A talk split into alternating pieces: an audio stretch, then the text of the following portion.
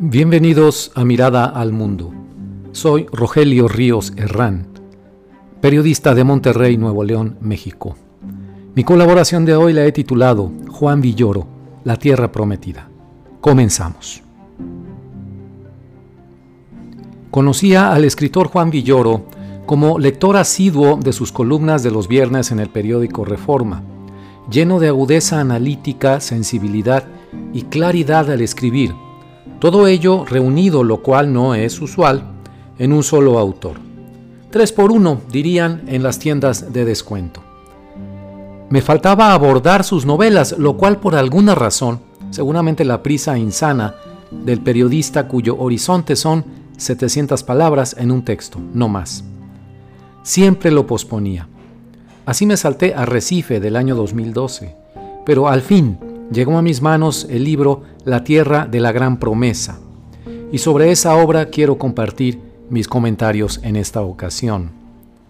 Empezaré por decir que me gustó la fluidez narrativa de Villoro, por supuesto, la cual como lector siempre, pero de veras siempre se agradece, por esa facilidad de contar las cosas y las personas, de resaltar detalles, dibujar atmósferas y en particular situar la trama en el contexto del México de hoy, de lo que sucede a nuestro alrededor y que determina los límites de lo privado y lo individual a cada uno de nosotros, el poder del narcotráfico y sus redes de dinero, por ejemplo.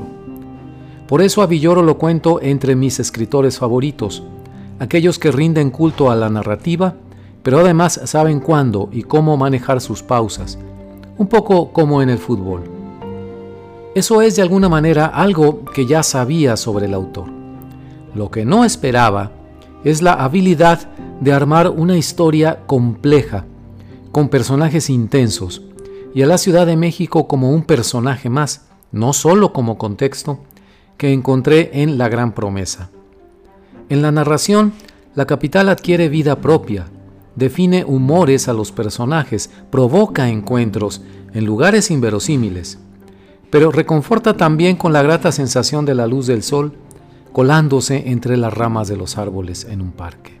El parque hundido, al que yo recuerdo de adolescente en una época en que viví en la colonia Nápoles, cobra vida de nuevo desde el sueño profundo de un recuerdo y es protagonista en uno de los momentos culminantes del relato. Con otros tantos lugares que yo también conocí, por ejemplo el Sambors de las calles de Aguascalientes y la Avenida Insurgentes, o la sede del CUEC, Centro Universitario de Estudios Cinematográficos, allá en la Colonia del Valle. Con todo ello sucede lo mismo.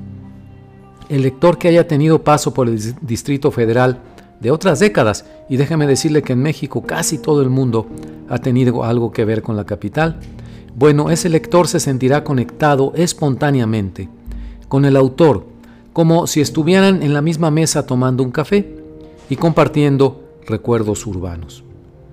Villoro tuvo la chispa genial de que su personaje principal, Diego, fuera un cineasta de corazón y que viera la vida, la suya personal e íntima, como una sucesión de tomas de la cámara, iluminación, captura de sonido y edición. El resultado es sensacional. Se puede leer la novela como un pequeño manual de cómo asomarse al cine, qué vale la pena filmar y cómo editar lo que no sirve. Es una obsesión sublime la de Diego, el autor y los cineastas, con el cine como forma de vida, no como simple entretenimiento.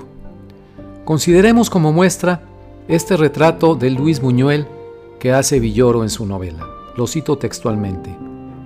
Diego no se sintió ante un artista, sino ante algo más natural y misterioso.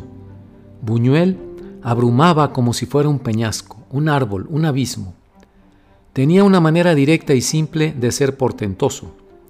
Hablaba del sueño como de una mesa, algo que podía modificar con esas manos grandes que habían calzado guantes de boxeador.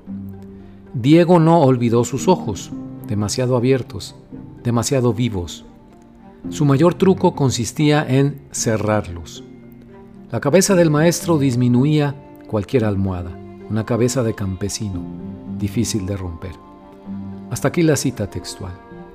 Para concluir, México se aleja de esa tierra de promesa que da título a la novela de Villoro, mismo título también de una película, con guion y dirección de Andrei Vaida en 1975, sobre una novela del escritor Vladislav Raimond, Premio Nobel de Literatura de 1924, ambos, director de cine y autor de la novela, de origen polaco.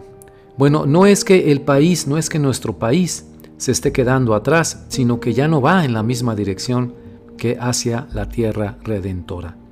Gran metáfora de Villoro para una época oscura como la nuestra. Su novela, sin embargo, es reflejo de luz sobre esa oscuridad. Si nos asomamos, nos veremos sumidos en ella. Mi consejo es, ante todo, no se pierda este relato de película. Muchas gracias.